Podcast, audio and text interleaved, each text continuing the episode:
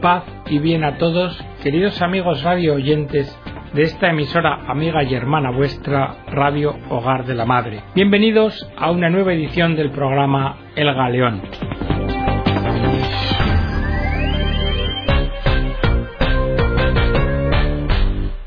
El de hoy es el tercer programa que dedicamos a conocer el contenido del documento Formando la conciencia para ser ciudadanos fieles.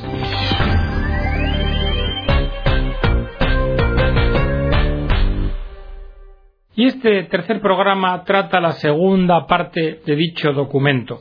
Esta segunda parte está dedicada a llamar la atención sobre cuestiones que tienen importancia moral fundamental y que deben ser objeto de consideración por los electores en cada campaña, en cada elección y en las políticas de los años venideros. Dice la conferencia episcopal, mientras que las personas de buena voluntad a veces eligen maneras diferentes de aplicar algunos de nuestros principios y obrar según ellos, los católicos, sin embargo, no pueden ignorar sus ineludibles retos morales o simplemente descartar las orientaciones o directrices políticas que desde la Iglesia les damos porque surgen de aquellos principios. Las cuestiones sobre las que ahora vamos a tratar se refieren a la vida humana, a la familia, a la justicia social y a la solidaridad global. Primera, la vida humana. Nuestra declaración Vivir el Evangelio de la Vida de 1988 declara que el aborto y la eutanasia se han convertido en amenazas preeminentes a la dignidad humana, porque atacan directamente a la vida misma, y ésta es el más fundamental de los bienes humanos y la condición de todos los demás. El aborto, que no es sino el asesinato deliberado de un ser humano antes de su nacimiento, nunca jamás es aceptable y siempre debe ser rechazado. La clonación y la destrucción de embriones humanos para la investigación científica o incluso para curas o sanaciones potenciales están siempre mal. Tomar deliberadamente la vida humana mediante el suicidio asistido y la eutanasia no es ninguna obra de misericordia, sino un asalto injustificado a la vida humana. El genocidio, la tortura, y el ataque directo e intencionado a no combatientes en una guerra o en un ataque terrorista siempre están mal. Por tanto, las leyes que legitimen cualquiera de las prácticas anteriores son profundamente injustas e inmorales. Nuestra conferencia apoya leyes y políticas que protegen la vida humana en el mayor grado posible, incluida la protección constitucional de los no nacidos y los intentos legislativos para terminar con el aborto y la eutanasia. También promovemos una cultura de la vida, al apoyar leyes y programas que promuevan el nacimiento de niños y la adopción como alternativa al aborto, y el buscar soluciones a la pobreza, brindar cuidado médico y ofrecer otros tipos de ayuda a las mujeres embarazadas, a los niños y a las familias. La conferencia llama a una mayor asistencia para los enfermos y moribundos mediante un sistema de salud disponible para todos y un cuidado paliativo efectivo y compasivo. Las políticas y decisiones respecto a la biotecnología y experimentación humana deberían respetar la dignidad inherente de la vida humana desde su origen, sean cuales fueren las circunstancias de éste. El respeto a la vida y la dignidad humana también es la base de los esfuerzos fundamentales para tratar de erradicar el hambre, las enfermedades, la pobreza y la violencia que se llevan la vida de tantas personas inocentes. Los católicos nos debemos esforzar en evitar la guerra y promover la paz.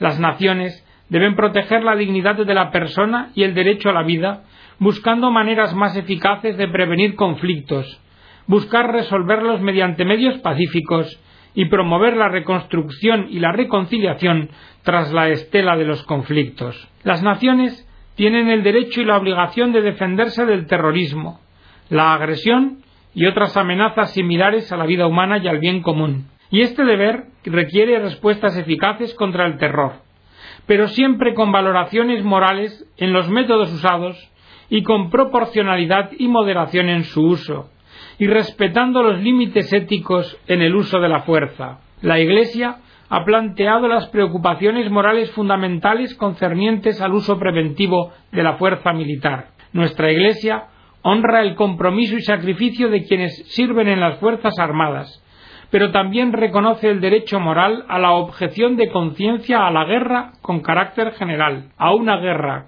en particular o a un procedimiento militar. Incluso cuando la fuerza militar pueda ser justificada como último recurso, esta no debería ser indiscriminada o desproporcionada. Los ataques directos e intencionados contra los no combatientes en una guerra y los actos terroristas nunca son moralmente aceptables. El uso de armas de destrucción masiva y otras tácticas de guerra que no distingan entre civiles y soldados son fundamentalmente inmorales. Los cristianos debemos trabajar para evitar la proliferación de armas nucleares químicas y biológicas y reducir aquellas que ya existen de destrucción masiva mediante la búsqueda de un desarme nuclear progresivo. También debemos luchar por poner fin al uso de las minas antipersonales y reducir su papel predominante en el comercio global de armas. También la guerra de Irak hace que nos enfrentemos a decisiones morales urgentes. Apoyamos una transición responsable que ponga fin a la guerra, de tal manera que reconozca la continua amenaza del extremismo fanático y el terror global, que minimice la pérdida de vidas humanas y responda a la crisis humanitaria, a la crisis de refugiados en la región y a la necesidad de proteger los derechos humanos, especialmente el de libertad religiosa. La sociedad tiene el deber de defender la vida de la violencia y ayudar a las víctimas de los crímenes. Sin embargo, la pena de muerte no puede ser tampoco justificada hay otros medios de proteger a la sociedad que son más respetuosos con la vida humana. Segunda cuestión, la vida familiar. La familia es la célula básica de la sociedad humana. La función, responsabilidades y necesidades de las familias deberían ser una prioridad nacional central. El matrimonio debería ser definido, reconocido y protegido como un compromiso de por vida entre un hombre y una mujer, como la fuente de la próxima generación y como el refugio de protección de los niños. Todas las políticas de impuestos, trabajo, divorcio, inmigración y bienestar deberían ayudar y contribuir a que las familias permanezcan unidas y deberían recompensar la responsabilidad y el sacrificio que los padres hacen a favor de los hijos. Los salarios deberían permitir a los trabajadores mantener a sus familias y debería de haber ayudas públicas disponibles para socorrer a las familias pobres a fin de que pudieran vivir con dignidad y tal ayuda debería de ser siempre proporcionada a que lograran una autonomía económica. Los niños deben ser valorados, protegidos y apoyados.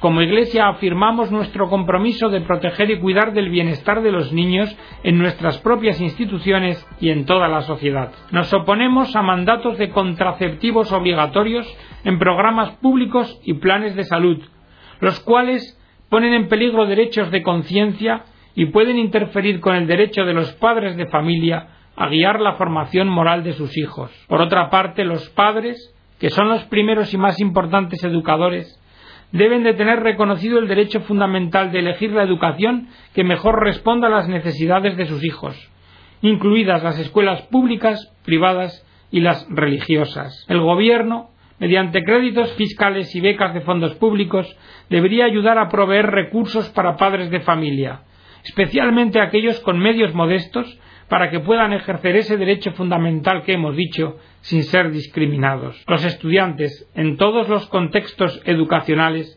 deberían disponer de oportunidades de formación moral y de carácter. Los medios de comunicación impresos, de difusión y electrónicos forman la cultura. Para proteger a los niños y a las familias hace falta una regulación responsable que respete la libertad de expresión, a la vez que también tenga en consideración las políticas que han rebajado los estándares que han permitido unos materiales cada vez más ofensivos y reducido las oportunidades de programación religiosa de carácter no comercial. La normativa legal debería limitar la concentración del control de medios de comunicación, resistir a directivos que buscan primordialmente la obtención de beneficios y debería de promoverse una variedad de programación que incluyera la religiosa. El sistema de clasificación de programas de televisión y la tecnología apropiada también podría ayudar a los padres de familia a supervisar los programas que ven o reciben sus hijos. Internet. Internet ofrece beneficios y problemas importantes.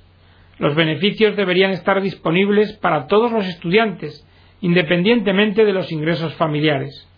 Pero por otra parte, hay que controlar el acceso a material pornográfico y violento, que es cada vez más fácil. Por tanto, es preciso aplicar contundentemente una normativa contra la obscenidad y contra la pornografía infantil, así como también es preciso que la tecnología ayude a padres, escuelas y bibliotecas a bloquear materiales indeseados o nocivos. Tercera cuestión, la justicia social. Las decisiones e instituciones económicas deberían ser evaluadas según hayan protegido o degradado la dignidad de la persona humana. Las políticas sociales y económicas deberían promover la creación de puestos de trabajo para todos aquellos en situación de poder trabajar, con condiciones laborales decentes y con salarios justos. Las barreras que no permiten salarios y puestos de trabajo en igualdad de condiciones para mujeres y para quienes sufren discriminaciones injustas deben ser erradicadas. La doctrina social católica apoya el derecho de los trabajadores a elegir si quieren o no organizarse, pertenecer a un sindicato, negociar colectivamente y hacer uso de estos derechos sin ser objeto de represalias. También afirma la libertad económica, la iniciativa y el derecho a la propiedad privada. Los trabajadores, dueños, empleadores y sindicatos deberían trabajar juntos para crear puestos de trabajo decentes, construir una economía más justa y promover el bien común. Las políticas para el bienestar social deberían reducir la pobreza y la dependencia, fortalecer la vida familiar y ayudar a las familias a salir de la pobreza mediante puestos de trabajo, preparación laboral y ayuda con el cuidado infantil, cuidado médico una vivienda adecuada y transporte. También deberían ofrecer un sistema de seguridad para quienes no pueden trabajar. Debería mejorar el crédito de impuestos sobre los ingresos y las reducciones fiscales por hijos, haciéndose efectivos en forma de reembolsos a las familias con mayores necesidades y ayudando de esta forma a las familias necesitadas a salir de la pobreza. Los grupos de fe también merecen ser reconocidos y apoyados, no como sustitutos del gobierno, sino como colaboradores eficaces del mismo, que responden a los necesitados y a sus necesidades. La conferencia episcopal apoya activamente las cláusulas de conciencia. Se opone a cualquier intento de devaluar la capacidad de los grupos de fe de preservar su identidad e integridad como colaboradores del gobierno y está comprometida a proteger los derechos civiles establecidos hace tiempo, así como a otras protecciones de las que gozan tanto grupos religiosos como las personas a las que éstos sirven. Las instituciones gubernamentales no deberían requerir a las instituciones católicas para que comprometan sus convicciones morales a fin de permitirles de esta forma participar en programas de salud o en servicios sociales gubernamentales.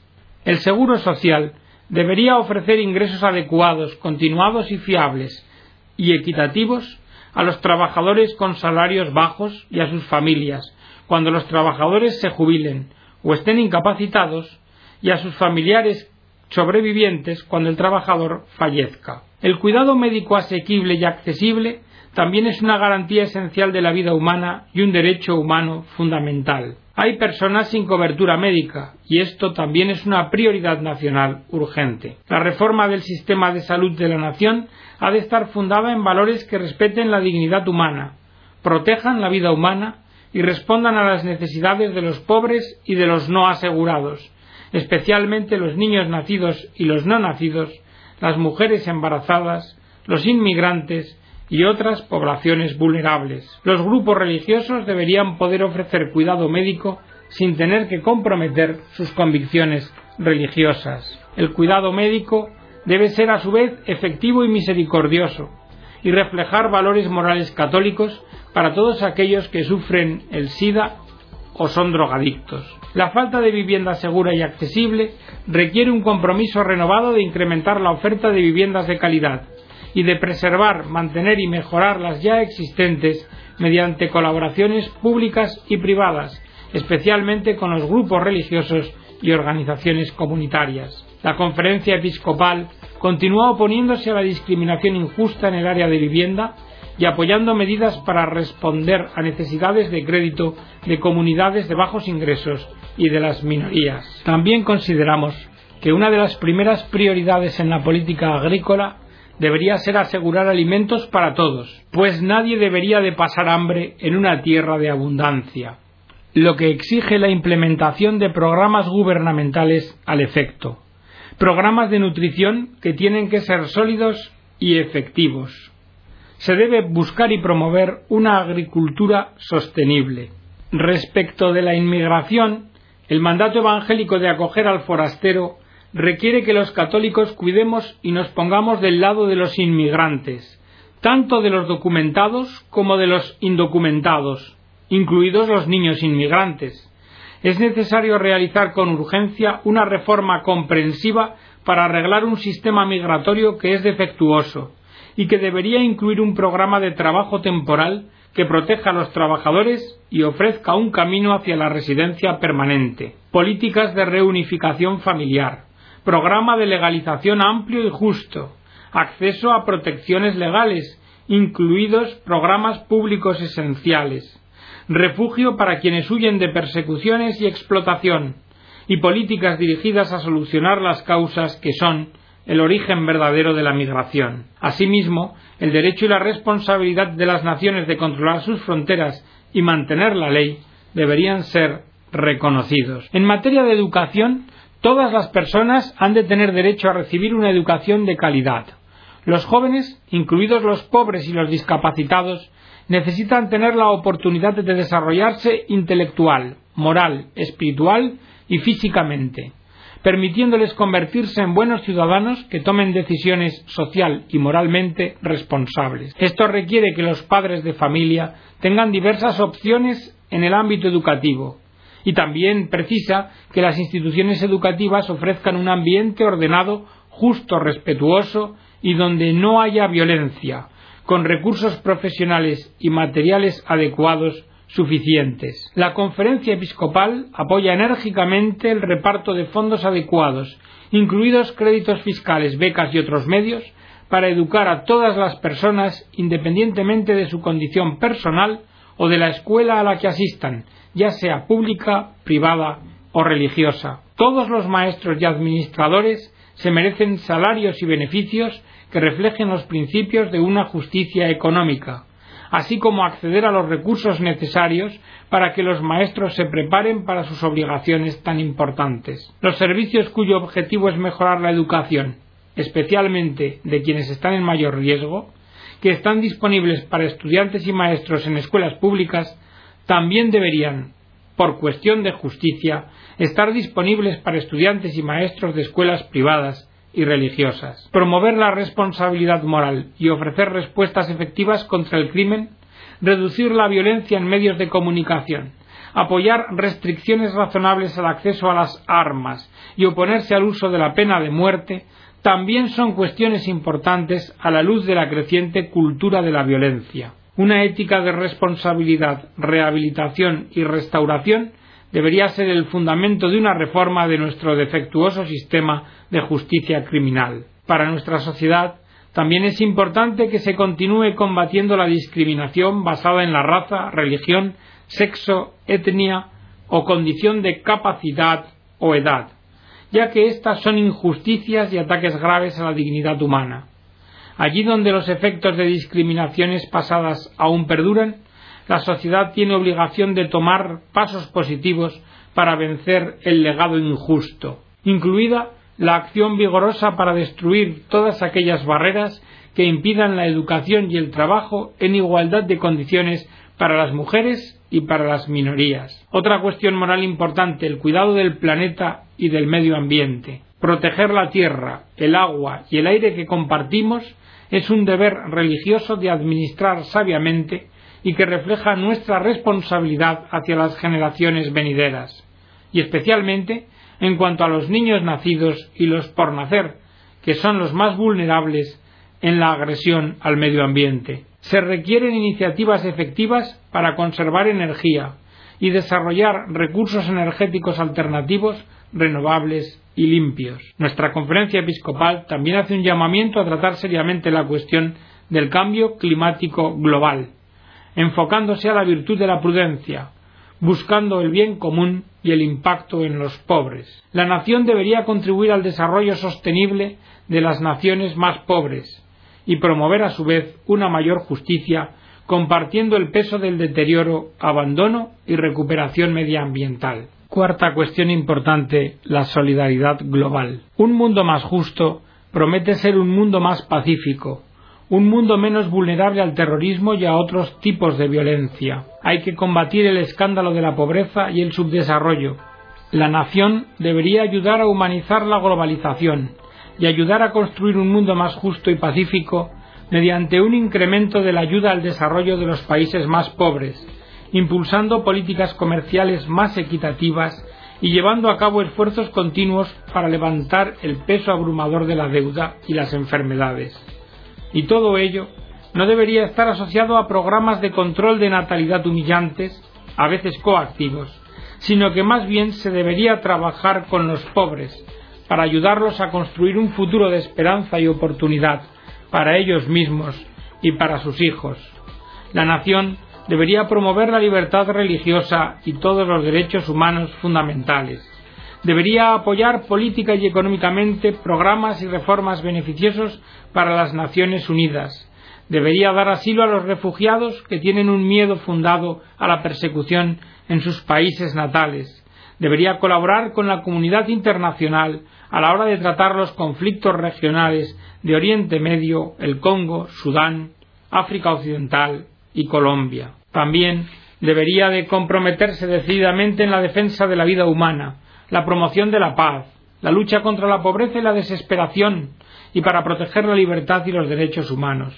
Porque todo ello no son sólo imperativos morales, sino que también son prioridades nacionales prudentes que harán que la nación y el mundo sean más seguros. Y hasta aquí, queridos amigos, el documento Formando la conciencia para ser ciudadanos fieles, elaborado por la Conferencia Episcopal estadounidense. Que Dios os bendiga a todos, queridos amigos.